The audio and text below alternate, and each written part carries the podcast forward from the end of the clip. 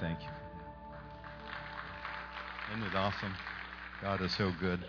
Well, you're in for a treat today because uh, we have with us uh, Dr. Scott Wilcher, who's come, and he'll be uh, sharing the word with us. Scott is um, a pastor of Oikos Church in Chesapeake, Virginia.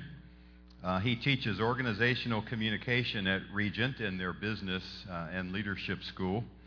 Um, he actually has served as youth pastor at St. Giles Presbyterian in Charlotte and uh, family and uh, youth uh, positions in Kempsville Presbyterian.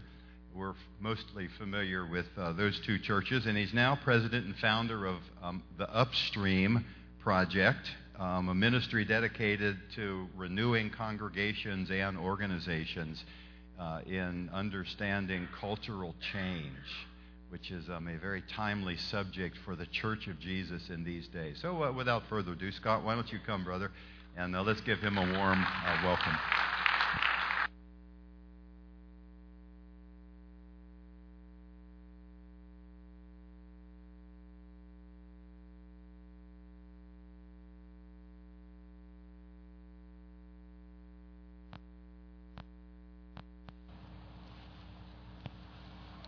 Let's check. Oh, good. That works. Excellent.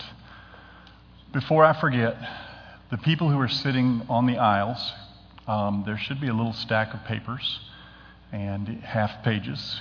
If you will take one and then pass those that you have outward toward the windows, um, I am writing a book and would be interested in your responses to the fill in the blank questions there. The name and email are optional. Um, but I would love to get your response to the other questions. Um, it's part of my research, and in the end, will be helpful for everybody.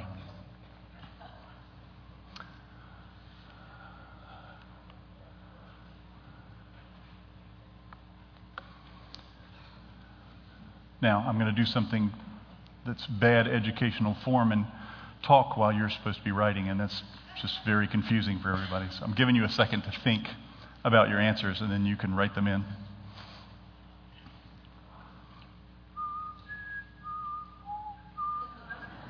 Sorry.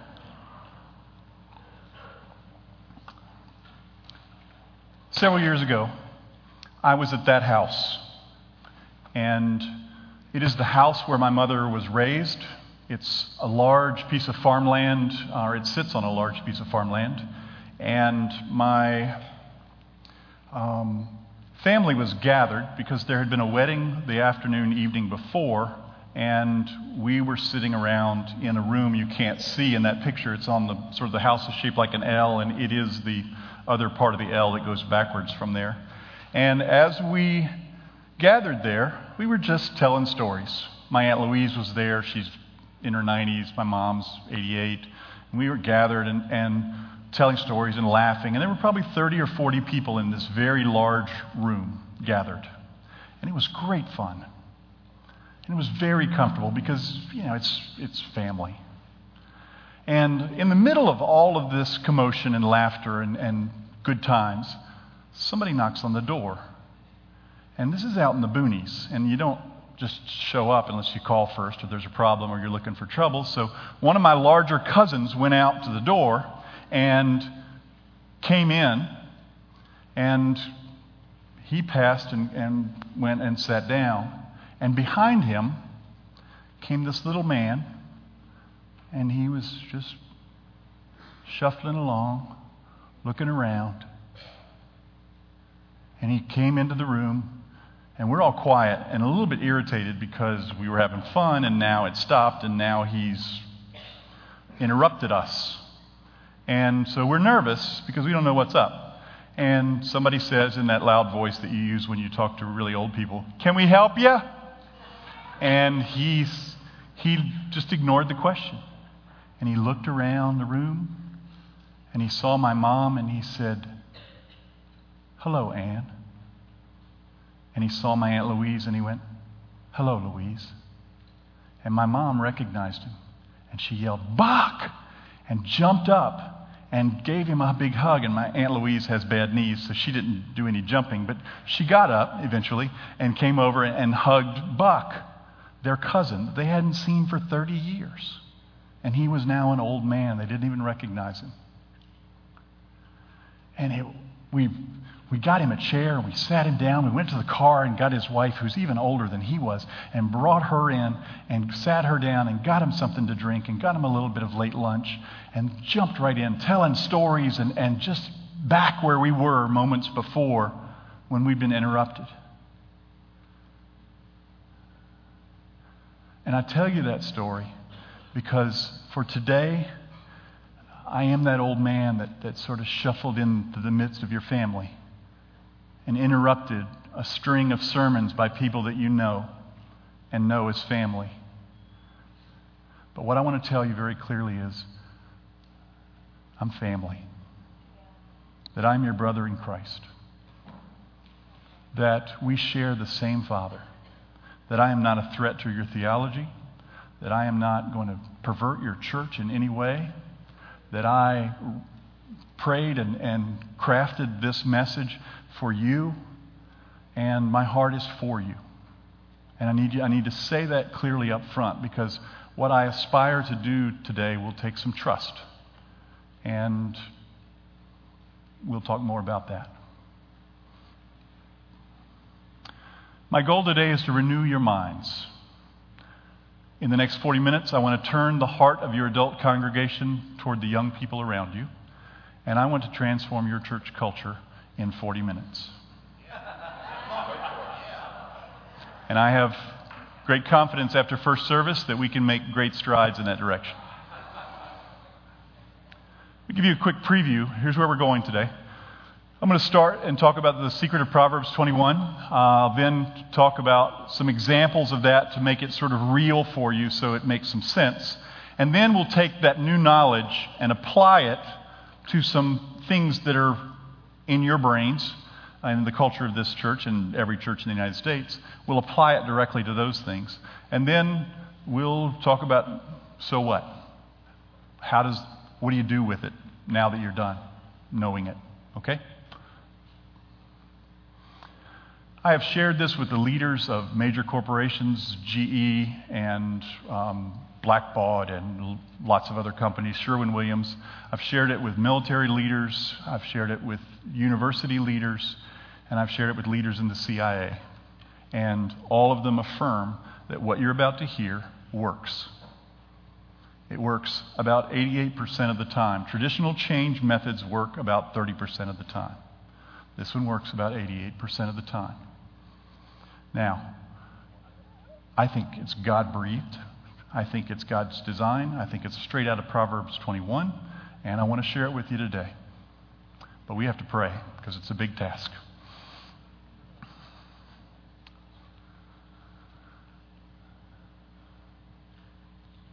Father, we come still in your presence and still your presence in us. And just ask Father, will you change our hearts? Will you turn our hearts toward you and align our hearts as one? Will you let us be a loving and united people who know what you're doing and know how to respond? God, will you grant us great grace to walk it out? And we look forward to what you'll do. You're a good God. We pray all this in the name of Jesus. Amen. Proverbs 21. I want to talk about the secret hidden in this verse. The king's heart is like channels of water in the hands of the Lord. He turns it wherever he wishes. Look at it, think about it for a second. I need you to soak in it, and then we'll go on. The heart of the king, and your heart that we're talking about turning today is not the organ in your chest, just to be clear. It's not the, the blood pumping muscle in your chest. It is also not the feelings that you have. we talk in, in sometimes in English, uh, in this culture, we talk about giving your heart to someone and having them break your heart. And usually that's just talking about the emotions. He wears his heart on his sleeve, that sort of stuff. And we talk, sometimes talk about heart as just emotions. In Scripture, heart is not about emotions, it's about all of you.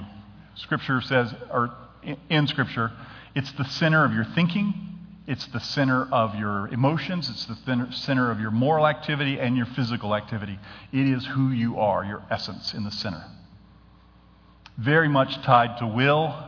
Um, and so man looks at the outward appearance, but God looks at the heart. He's looking at that inner center of you. And oftentimes in the Old Testament, it's interchangeable with mind. Because sometimes in the Old Testament, the heart reasons, and sometimes in the Old Testament, the mind feels. So they swap back and forth. So we'll talk about renewing minds and turning hearts, sort of in the same breath, the same stream of thought there, if you will. I would affirm with all my heart that God is the one who turns hearts ultimately. He is sovereign Lord. And so, because I understand that, we pray. And we pray that God will turn the heart of our children in a particular way. And we pray that God will turn the heart of our church in particular ways. And God certainly turns hearts. But I want to make a case that it's also the responsibility of us as leaders, whether we're the leader in a household or the leader in an organization, a business, or a church, that it's our responsibility to begin to understand how do we turn hearts. Because in Malachi 4, 5, and 6, it says, See, I will send the prophet Elijah.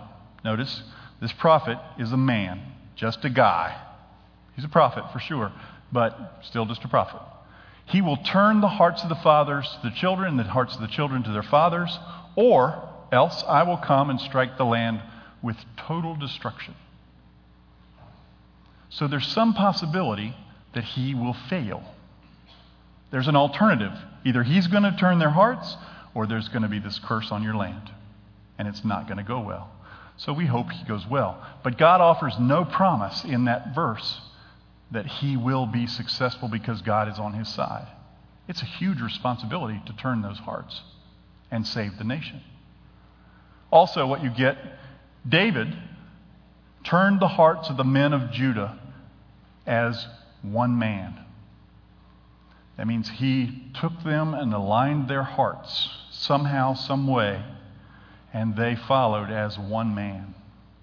Imagine how this church would function if everyone here were as one man, where we just knew what God was doing and we knew how to do it as one man. It's possible. It happened with David. And so, my question for years has been how in the world do you turn hearts? Because I started with the Malachi passage, and my heart was how do I, how do I turn the hearts of fathers to kids and kids to fathers? And how do I get the generations to begin to disciple and love each other well in the church? And clearly, God offers some insights in Proverbs 21 because God shows how he turns the hearts of kings. But how does turning of rivers inform the turning of hearts? And how do we turn hearts so that all the people in Myrtle Grove are aligned as one man? And those are the questions I want to begin to answer for you today. Proverbs 21:1, we already talked about it, is about turning rivers. God turns the hearts of kings as he turns channels of water. And so this picture is just a river that we're going to turn today. Right? And the river comes and flows together from various places and then creates a stream. Now, told you that mind and heart are often interchangeable. So in our culture, we call this the stream of thought. I have this way of thinking. You walk in here and you think in particular ways, and this is the way you expect church to go. And over time, other people begin to think the same way because they've had the same experience. And eventually, you get what's called a church culture. Every organization does it. And people think a particular way. This is the way our church is. And I want to break that stream into layers for you, if you will. I want to take the stream of thought and sort of dissect it. On the top, what you see is the surface of our thought. So today, you're seeing the surface of my thought through what I'm saying. how I stand here, how I move my hands around strangely, and the PowerPoints that I created, all of those become my way of expressing thought to you. I look back and I can see whether you're bored, looking around, or whether you're really attentive, or whether you're nodding. I mean, I, I can see from the surface what's going on inside you. Make sense? Okay. Below that surface, there is this layer of social understanding. For example, I know in this situation it's best that I keep my shirt on. Because if I took my shirt off, it would just be weird and creepy and furry. But it would be, but it wouldn't, it wouldn't be right here. And I know that. No one taught me that. No one said, make sure when you preach you keep your shirt on. They just, I just know that's probably the best thing to do because I can imagine what it would be like if I didn't. So we have this layer of understanding. Sometimes that's very formalized. When you come here, this is what you do. You bow, you kneel, you get up, you sing. And, and, and in organizations, we have a policy manual that you follow. And if you go outside the boundaries, you know exactly what the consequences are. Sometimes it's very formal. Sometimes it's not formal at all, and you just learn it as you go. And sometimes there's vast knowledge that you get. When you walk into a youth group, very quickly you learn, oh, those, those people are the, the really cool people, and those people are not so cool, and, and these people are like this. And you learn the social stratas, and you learn very quickly. And you do the same thing in a larger church. You do the same thing in every organization. So you begin to understand how it works socially. And that shapes then the way you think, and ultimately shapes the way you behave and what comes out on the surface. The worldview layer is the deepest layer of the stream.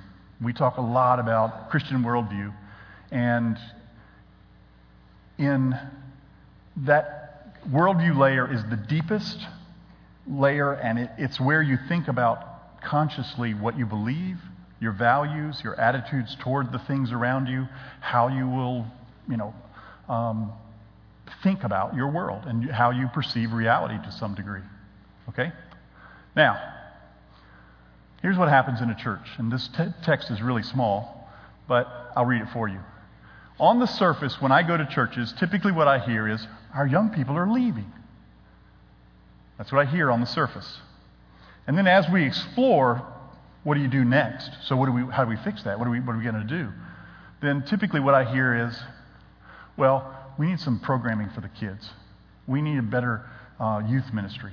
We need to do worship differently. We need a different service. We need a different pastor. We, have got to do some, some changes around here. Something's got to change. And they begin to look at social programming as the way to solve the problem. And then, at the worldview layer, people react against we need a better youth ministry and react against all those things. And they begin to say, no, no, no, no, no. What we really need is we need more Bible education. We need these kids to memorize Scripture. We need them to, to be in the Word. We need to do expository teaching, and that youth pastor needs to be doing it every week. And, and there's people who feel passionately about that. And I hear them. And none of those things are bad things. But I want to tell you very clearly none of those things are enough to get your young people back. It's not about programming. It's not about the social aspects. It's not about having the church do a better job of teaching. That's not what's going to get your young people here. In order to turn this stream of thought, you can't splash around in the layers of the stream because God doesn't turn the water. Proverbs 21 is clear. God turns the channels of water. And so, what God is concerned about most in our lives is the ground. Because once you change the ground, the stream flows wherever the ground is lowest. And that path, the channel, is where that water flows. And so, what I want to begin to talk about today is what is this ground? How do you change the ground of our minds? Based on way too much research, I want to tell you as I understand it, the ground of our minds is metaphorical. That is, we are pressed at that level of thinking to think of one thing in terms of another thing. That we are unable to comprehend some things, and so we have to attach them to something else. And so, if this thing is like this other thing, then you can use the math problem x, this thing, equals this other thing, y. And so we're going to play with the ground of our minds, and that equation will become sort of the language that we use to talk about how we think. Because we think at this ground level, x equals y, over and over again. I'm going to give you some examples so that makes some sense. In order to hear the x equals y equations, you have to listen because Jesus said, from the overflow of the heart, the mouth speaks. Look at the heart connection. Overflow of the heart. If you want to know what's in someone's heart, listen to what they say. And so, as you listen to the overflow of the heart, you'll begin over time to be able to discern what's coming out and what the x equals y equations are that are in there. So, let's try one. Time in our culture. Think about the way we talk about the overflow of our heart about time. I might spend my time with my family. I might save my time. I might divide my time, budget my time, guard my time, invest my time. And over time, what you realize is the overflow of my heart reveals an x equals y equation that time equals money for me. Because I save my money, I divide my money, I guard my money, I invest my money, and I do the same with my time. I even might find some spare change the way I would find spare time. We think that way as Americans. Lots of other cultures don't think that way. In Hispanic culture, they don't think time equals money. And so an American missionary shows up all excited about starting the new service they they're going to do in this village, and they say, Come on, it's 11 o'clock, we should start. And they don't. And 45 minutes later, maybe they start. And the American missionary is tense because we're wasting time. This is costing us time. And the Hispanic people would say, We're not wasting this time. We're in fellowship. We're talking to people. We're engaging with one another. How is this a waste of time? But for us, time is money. And therefore, it's not to be wasted. And so the schedule dictates how we move through our days because we don't want to lose time. And we think badly about people who, listen, cost us time or rob us of our time or waste our time because time is money for us.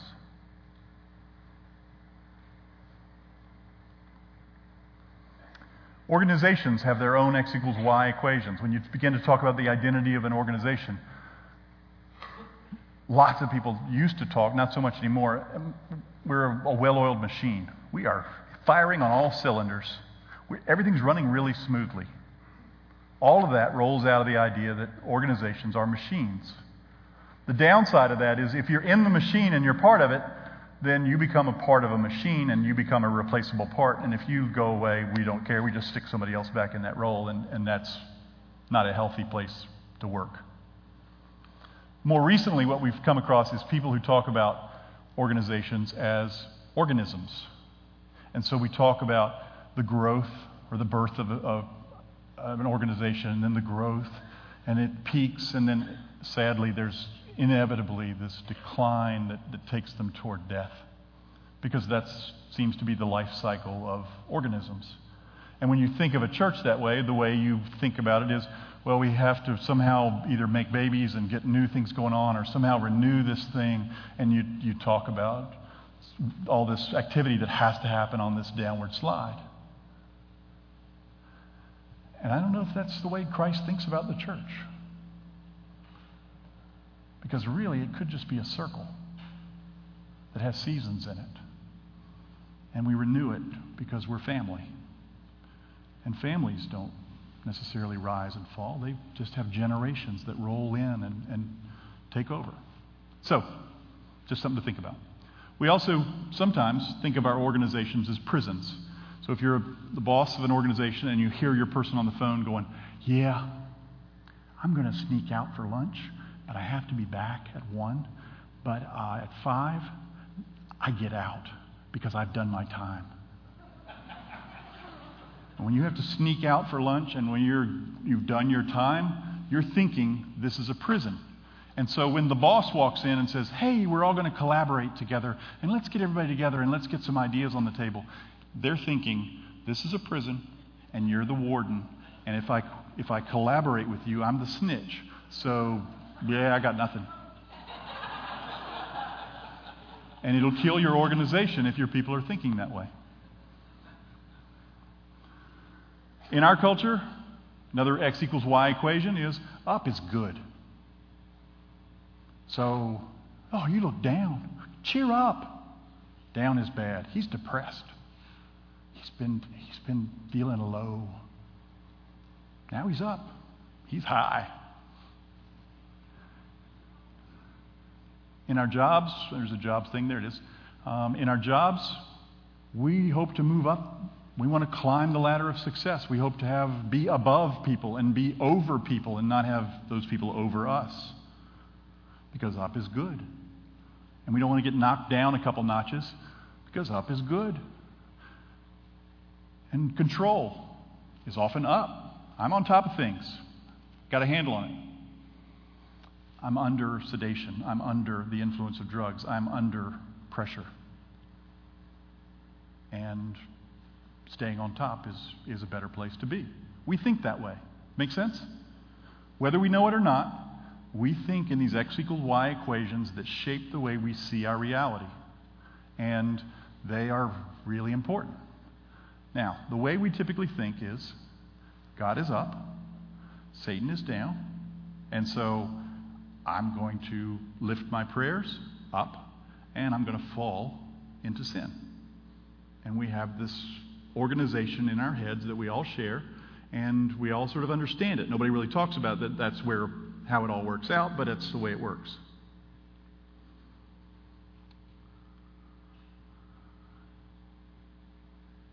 As we approach this one, I want to begin to think about so, how do you change an x equals y equation?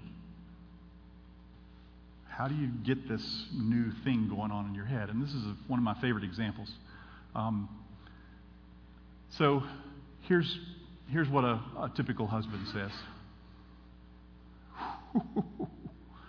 I walked in the other night and she just ambushed me.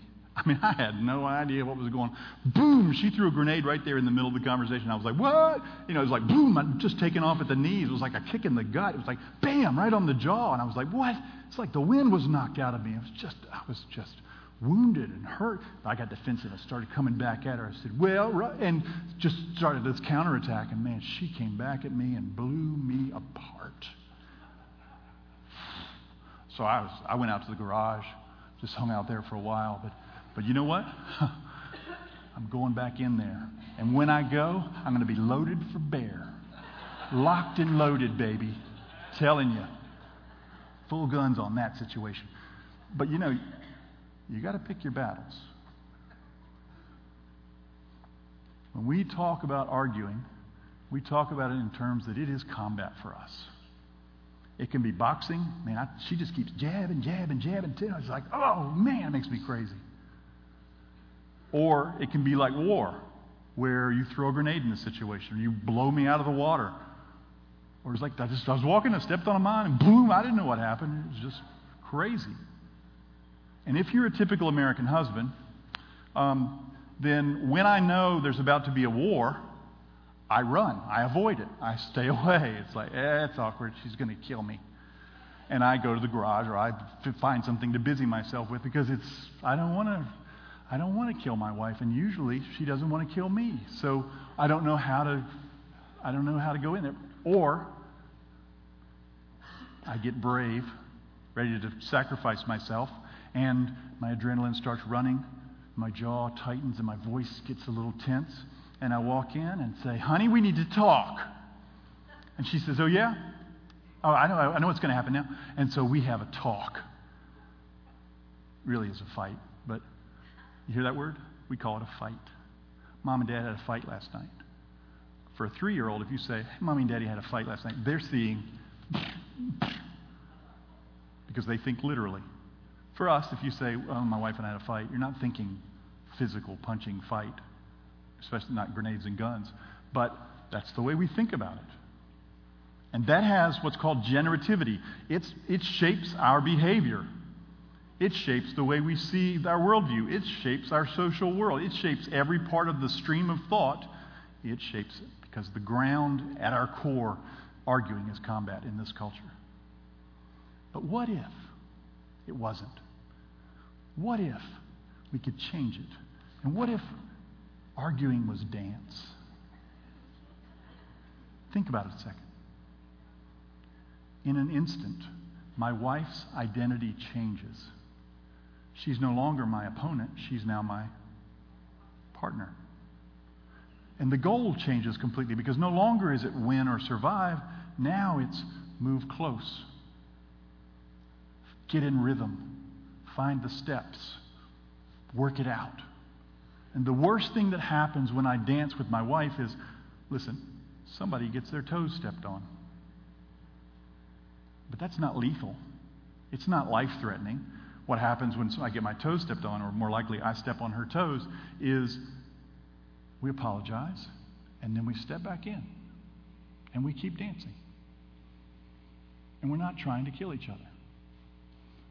And then when that happens, my voice relaxes, my hormone levels shift, my adrenaline level eases, my breathing slows, my blood pressure drops, my voice relaxes, and when I approach my wife and I say, Can we talk about this? She says, Sure, what is it? Because I've given up X equals Y and moved to X equals Z. Just that quick. It'll change your marriage. And it'll change your church. We have some X equals Y thinking in churches. I've been all over the country, talked to lots of churches, done lots of little surveys like you've just filled out. And what I realized is there are a number of them that are really important. I want to tell you about three today that are part of my first book, uh, The Orphan Generation. The first one is the gospel. The way we tend to think about the gospel is that God is on the right side and man is on the wrong side of this chasm of sin that separates us.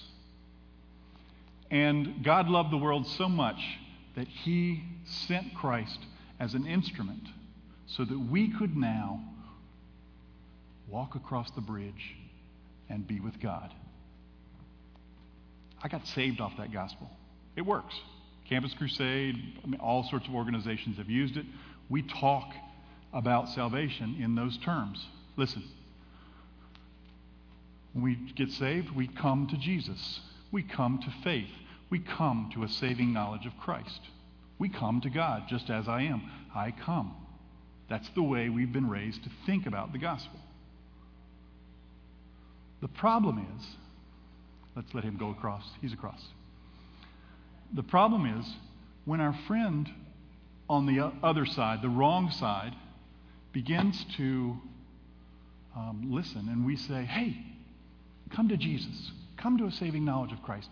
Come to faith in Christ. Won't you come? And when he doesn't come, at first I'm sad because I care about this person. But after a while, I get irritated with him because oh, I made a wise choice going to God, and he's foolish. And I've grown and I've become a better person, and I'm a good person, and he's a bad person. And what begins to happen very quietly is I begin to believe that I am good and wise, and he is bad and foolish. And that begins to promote me upward. And when I talk to him, I'm talking down to him. And when we talk down to people as Christians, our voice becomes shrill. We are not designed to rule from on high until glory. While we are here, we are to imitate Christ. And so, in that process, part of what you have to understand is Jesus did not think that up was good. We'll talk about that in the next slide. But when we talk, it sounds like we're just calling them foolish sinners. You're bad, I'm good. And it's repulsive to the people who are hearing it when we become shrill. A bride should never be shrill. So, let's get an X equals Z on this gospel. This is the new way of thinking. And this is, I think, a biblical way, and it's certainly a Reformed um, Presbyterian way. The gospel is really that God is on the right side, and we are not on the same level with God, simply separated by some vague concept of sin. We are dead in that sin. We are in it, dead in it, prisoners of it, and we owe the debt that must be paid for that sin to be washed away. But we don't have a way to pay for it. And so God, in our previous example, sat passively and sent Jesus as an instrument, and nobody in here stood on their feet and said, No, that is heresy. But you could have, because Jesus was not an instrument of God, He was God. And so the picture is God left the ease, the glory, the worship of heaven, and moved down into the world the pain, the suffering, the spit on, the bloody death on a cross because he loved us. And he brings with him righteousness that he gives to us. He brings with him life that he lifts us out of our death and gives us his righteousness. He then takes our place in that death and in that sin and sends us away with new life, with his spirit in us and with his righteousness wrapped around us. But the glory of the gospel is he defeated death, he defeated sin, and he ascends back up. So there's us. We get a new life, and then he ascends and sits at the right hand of the Father and prays for us as we attempt to walk out being that body of Christ on earth. And so in the first example, x equals y, here's the picture. Spiritual growth is me getting closer to God. And I'm going to learn, I'm going to know more about God, I'm going to get closer to God. And so we huddle away from the world. In X equals Z, the picture is the more clearly I reflect Christ in a dark world, and the more my life becomes a picture of who He is, then the more I'm growing in the Spirit. And it's worked out as we begin to move out and leave our safe places. Here's the terrifying part up is not good for God. He's up, but he was willing to go down. And he came not just to us, but he was willing to descend even into death and even into hell. And out of that, he rose, more exalted because he was willing to go down there. And the terrifying part of this gospel for me is God calls us to follow him. And he calls us to lay down our lives, to come as little children, not as rulers, to come um, as servants, not like the Gentiles who rule over others, to come as babies and be born again in the Spirit. He presses us persistently down the first will be last. He's flipped the whole universe upside down. And we still think, up is good. I'm going to get closer to Jesus and away from those people. And that's not the heart of Christ. He died for those people. So it terrifies me when Philippians 2 says, Your heart, your mind, should be the same as that of Christ Jesus. If you soak in Philippians 2 5, I've, it's terrifying and glorious at the same time, but not to be taken lightly. So, see that little red line? That's the line I see. That's the little barrier that stops adults from moving toward young people.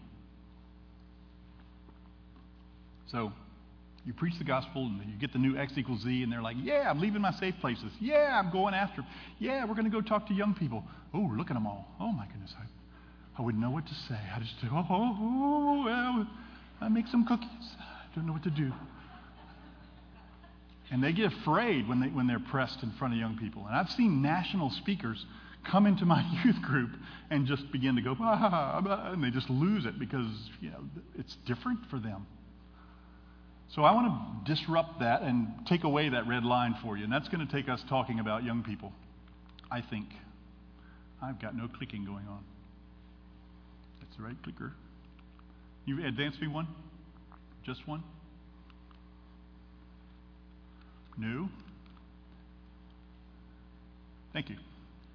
Be ready. I'm going to say click in a minute if it doesn't work. Here's how we talk about young people. Again, Jesus said, from the overflow of the heart, the mouth speaks. And we're looking to figure out what's the x equals y equation that we currently think in. And here's how we talk about young people. I'll give you two ways. I always put my hand here and put my hand on my hip. I don't know why. This is just the, the crotchety old man voice.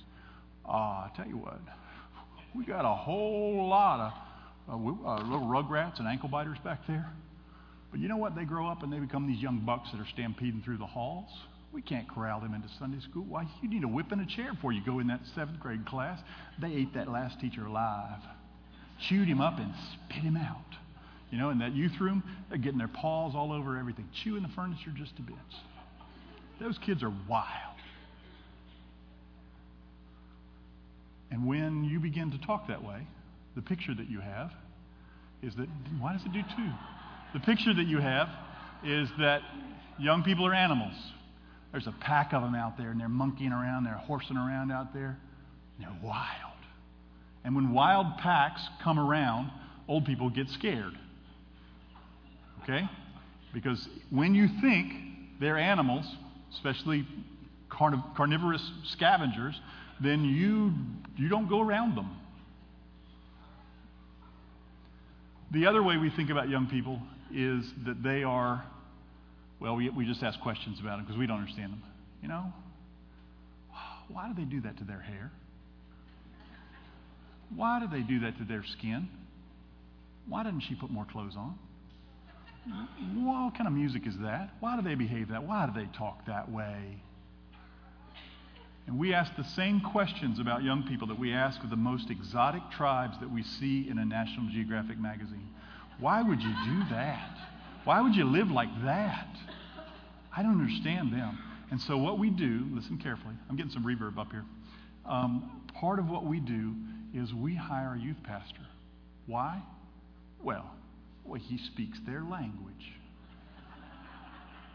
as if they're completely foreign to us. They are aliens that we don't understand. And when they come here, we hope they will become like us, dress like us, act like us, talk like us. And it's just not going to happen that way.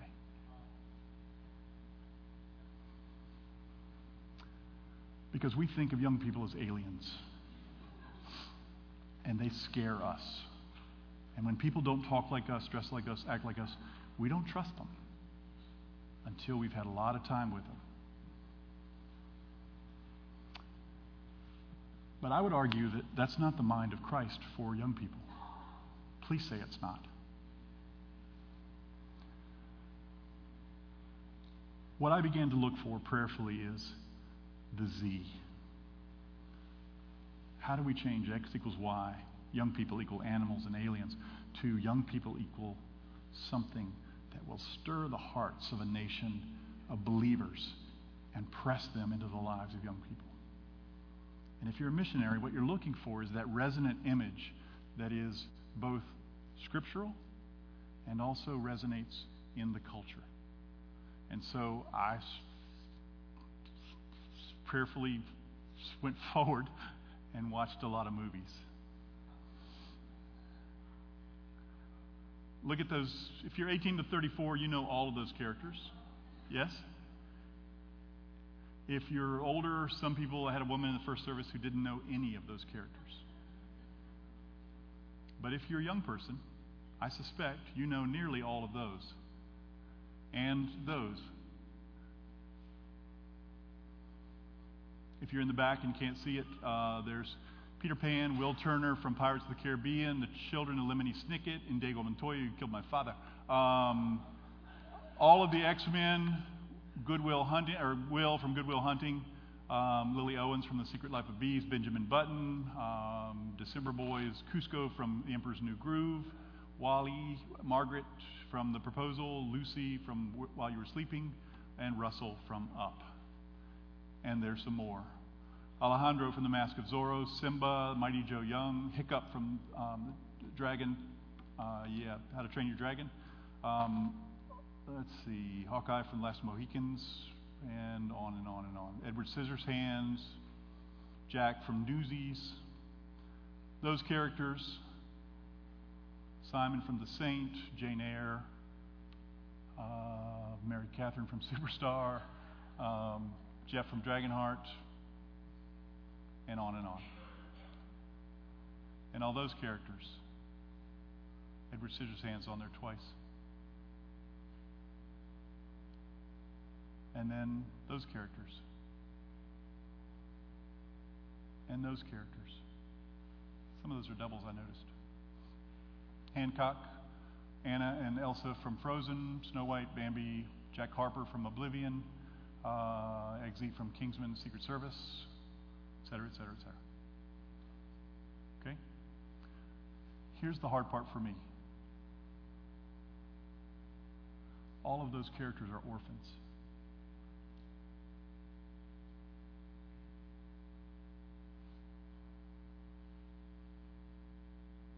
We have a generation of young people that have been raised watching orphans as their heroes because Hollywood understands that young people feel remarkably abandoned by the adult world. And that they don't know how to move into adulthood because they've not had good models and they prolong their adolescence because of it. And the orphan character also resonates in Scripture. In the Old Testament, God is father to the fatherless. In the Old and New Testament, true religion is that you care for widows and orphans. Jesus said, I will not leave you as orphans. And while he's dying in pain on the cross, his concern is that make sure, John, behold your mother, mother, your son. He made sure they had that connection. Because in the mind of Christ, orphans matter.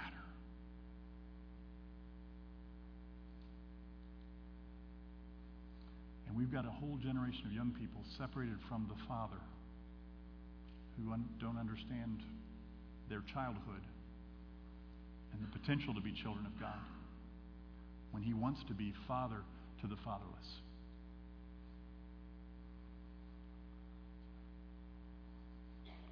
Oops, sorry. Let's go back one, was there? So I want you to stop for a minute and just sort of soak, and review.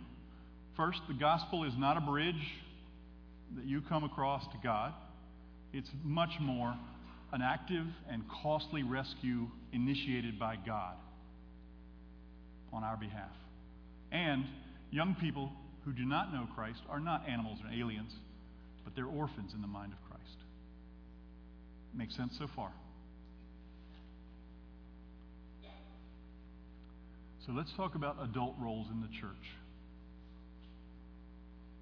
Currently, if you listen to what many adults say, not all, but many, what you'll hear is that older people are the guards of the church.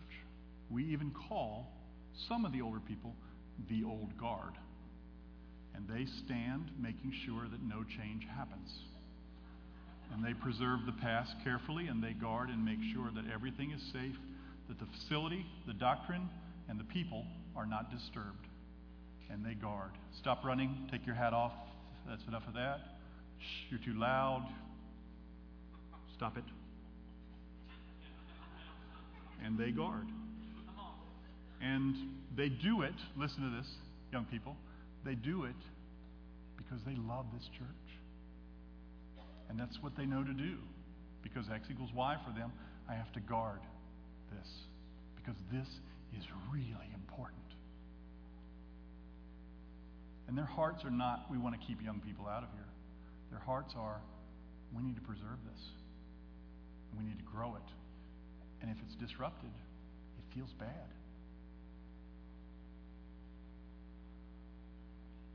And so,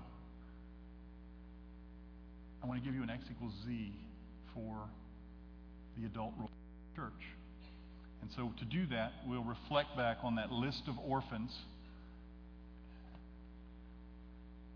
because young people feel systematically abandoned, Chap Clark, but also they've been primed by films to hope for an older, wiser sage to help them reach their destinies.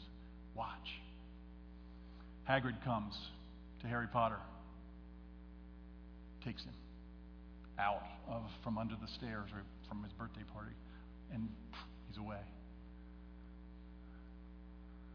Gandalf comes to Frodo. Morpheus comes for Neo. Yoda is there for Luke Skywalker, as is Obi Wan. Charles Xavier is there for all of the X Men. Gill is there for Nemo. Also, beware, not all of the orphans are full orphans. Nemo still has a father, and there's other characters in that list that still have fathers, but if, if you look, they're separated from their father, hoping to be reconciled and brought back together, which is a picture of the gospel. Alfred is there for Batman. Uh, the old guy, whose name I forget, is there for Russell. Haymitch is there for Katniss Everdeen. Mr. Miyagi is there for the Karate Kid. And on and on it goes. Aunt May is there for Spider Man. Um, there's a priest there for Daredevil. They all have their wise guide, the sage who connects them to their destiny. The role of that wise guide is fascinating because all they have to do is connect their hero to a community, they have to connect them to a new identity, they get to connect them to a new power, and they connect them to a new destiny. So, some examples, just so you see the pattern. Gandalf connects Frodo to a new community in the Fellowship of the Ring, connects him to a new identity as the ring bearer. He connects him to a new power in the armies around the um, around Gandalf that he gathers, and um, a new destiny to be the one to destroy the ring. Obi Wan connects Luke to a new community of rebels. He connects him to a new identity, uh, identity as a Jedi Knight, a new power in the Force, and a new destiny to face Darth Vader. Dumbledore connects Harry Potter to a community at Hogwarts, connects him to an identity in he is the one, the boy who lived. Um, he's now a wizard instead of just a kid living under the stairs. The power of his wizardry and the destiny to face Voldemort in the end. Which all parallels Jesus, the ultimate wise guide, coming to a fisherman named Simon and saying to him, Follow me. And connecting him to a new community of disciples in the early church, connecting him into a new identity. No longer a fisherman, you're now a fisher of men. No longer Simon, you're now Peter. And a new power in the Holy Spirit and new destiny to be the rock on which the church is built. It's strange. But if you look at the pattern of all lots and lots of those movies, you'll see it over and over again over and over and over again.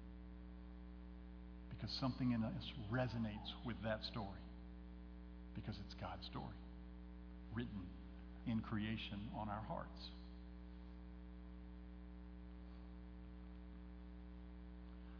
I want you to consider that Hollywood has primed a generation of young people to expect that an older, wiser person will come to them and connect them with a new community, much like Myrtle Grove, a new identity in Christ as new creations, a new power in the Holy Spirit, and a new destiny. And when you connect with a young person, you don't know what their destiny is going to be. You don't have to. You just have to walk beside them, and their destiny will begin to emerge in front of you. And you just guide them that way. You don't fix them, you don't guard them or command them or treat them like animals or aliens. You just walk beside them, offering your wisdom, your love, and connect them to a community, and, and amazing things happen. Lives are changed, communities are changed, worlds are changed because somebody walked alongside somebody else. So what? What do you do with this? If you resonate so far and you're kind of like, well, it kind of makes sense, so what? I would argue that first you need to narrow your task. That we tend to say we're going to reach the next generation. We're going to be a church that reaches the next generation in this area. Stop it. You can't do that. It's too big. All you have to do is reach one kid. Just one kid. That troublesome kid in your neighborhood, that kid that gets in your way every time you come around the corner coming home, that kid might be the kid.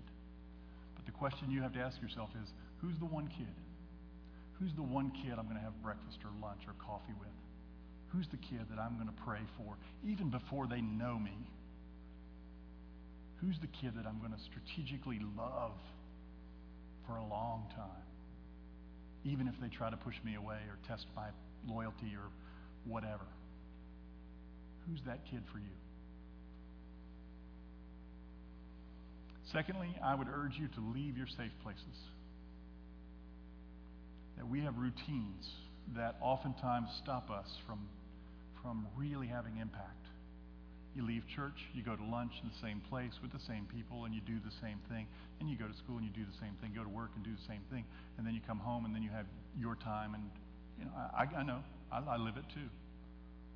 But the times that you walk up to a young person and say something significant to them, I promise you, they will never forget it. I could tell you stories after story after story of individuals that I've been blessed to have in my life who just came to me at a strange moment and said something that they cared about me and that they were praying for me or something, and I'll never forget it. It was important.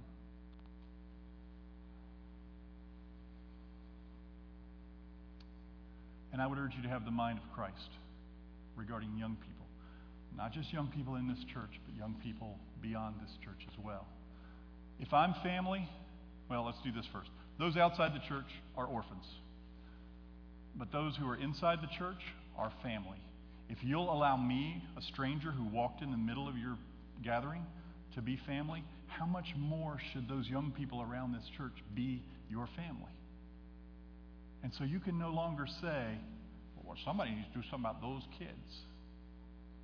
Because they're not those kids any longer. They're our kids. They're part of our family. And our parenting doesn't stop until we die. We get to love them as family as long as God gives us breath. And then you guide them wisely. You get to know them first. That could be, you know, I brought cookies, I brought lemonade, I brought what I want. If I play the bass, I'll teach you to play the bass. Uh, I'll share what I have with you, and we'll start there. I wouldn't suggest you start with Bible study, honestly. I'd say you start with a relationship you just engage them and talk to them and say, I'd like to know how to, I'd like to teach you how to fish. I'd like to teach you how to surf. I'd like to teach you how to do whatever. And they'll be like, well, sure, we'll try it. And at some point, they get better at it, and then you get to talk about other stuff. There's a lot of young women that don't know how to cook. And I suspect there's some older women that love to cook and are really good at it. And these young women haven't had potentially mothers who taught them to cook. And they're entering new marriages, and they're like, I don't know, just microwave, and we're good. And that's all they've got. So if you start a little cooking group for younger women, I suspect you'd be overwhelmed pretty quickly. Especially if you've got an, if, find an army base where there's women whose husbands are deployed. They're starving for some somebody to be a mother spiritually to them, or just a wise guy. Get to know them. Connect them to your community. Take them to lunch with you. You say, oh, he doesn't want to go to lunch with us old people. Sure. Why not? It's fun. It's an adventure. It's strange. It's like cultural experience. So you guide them toward the Spirit. You help them discover a new identity in Christ. You don't have to preach it. You live it in front of them.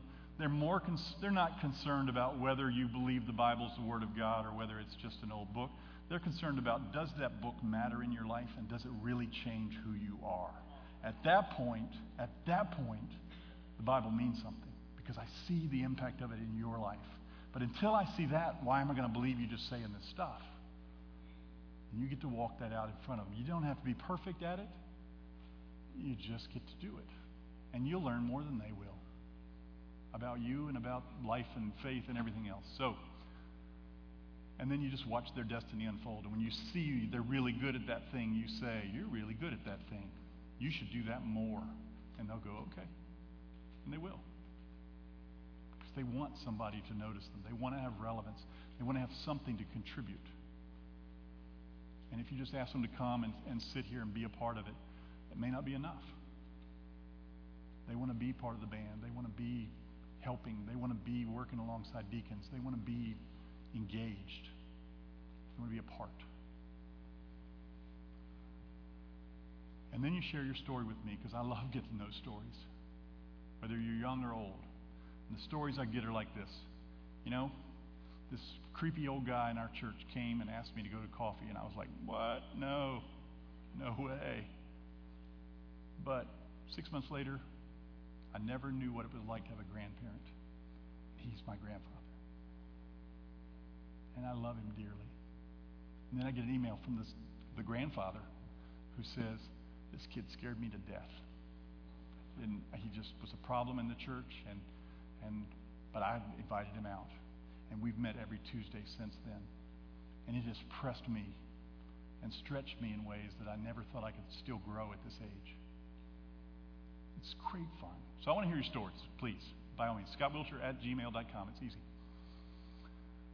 I gave Steve a DVD. There's other DVDs floating around here that will walk your Sunday school class, small group, or whatever, just informal family through um, six teachings on this topic that goes all through the book. The book is The Orphan Generation. The next book is on transforming church culture. Should be out later this year. Um, and I do seminars for businesses as well because this is really important in Christian marketplace. And um, also just do consulting in places that are really hard to change. I like those places. They're fun. So, does that make sense so far?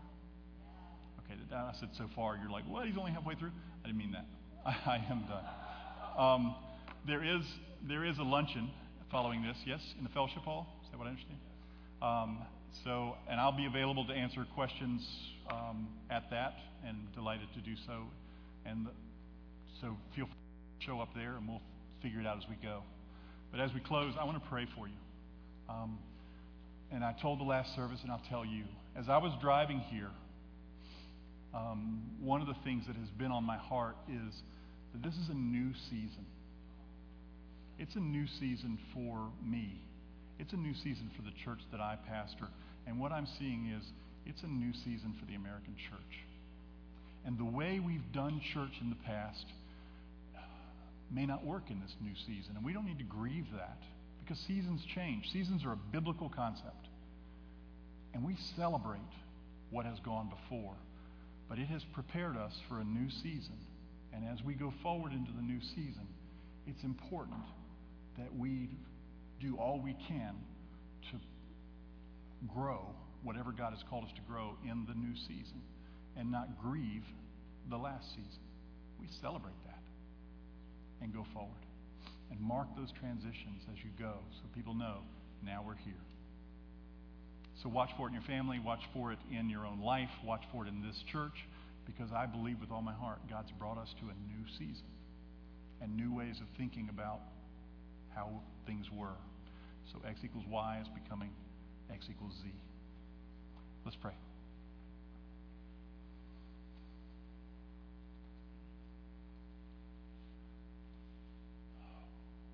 Father, I bless this congregation that as they enter a new season, you would just draw the people here that they need to fulfill what you've called them to, that you would grant to them great grace, great joy as they go forward.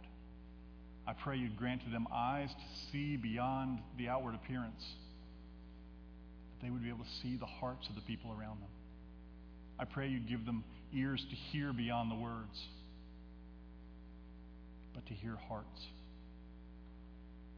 And I pray you'd grant to them just a clear vision for not very far in the future, but just far enough to make them excited about what's coming next. We thank you so much that you're a God who um, directs our paths, that you turn our hearts and you turn our feet, and you are good to us. And so we go forward with great joy, sense of anticipation that what's coming is really good. Bless this group. In your precious name we pray. Amen.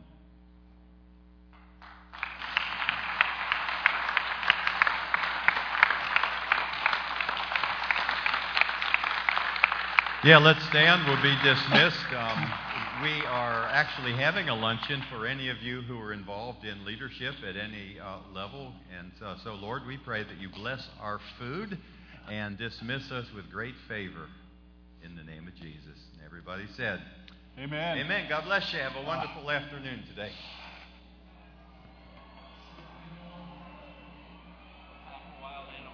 Woo!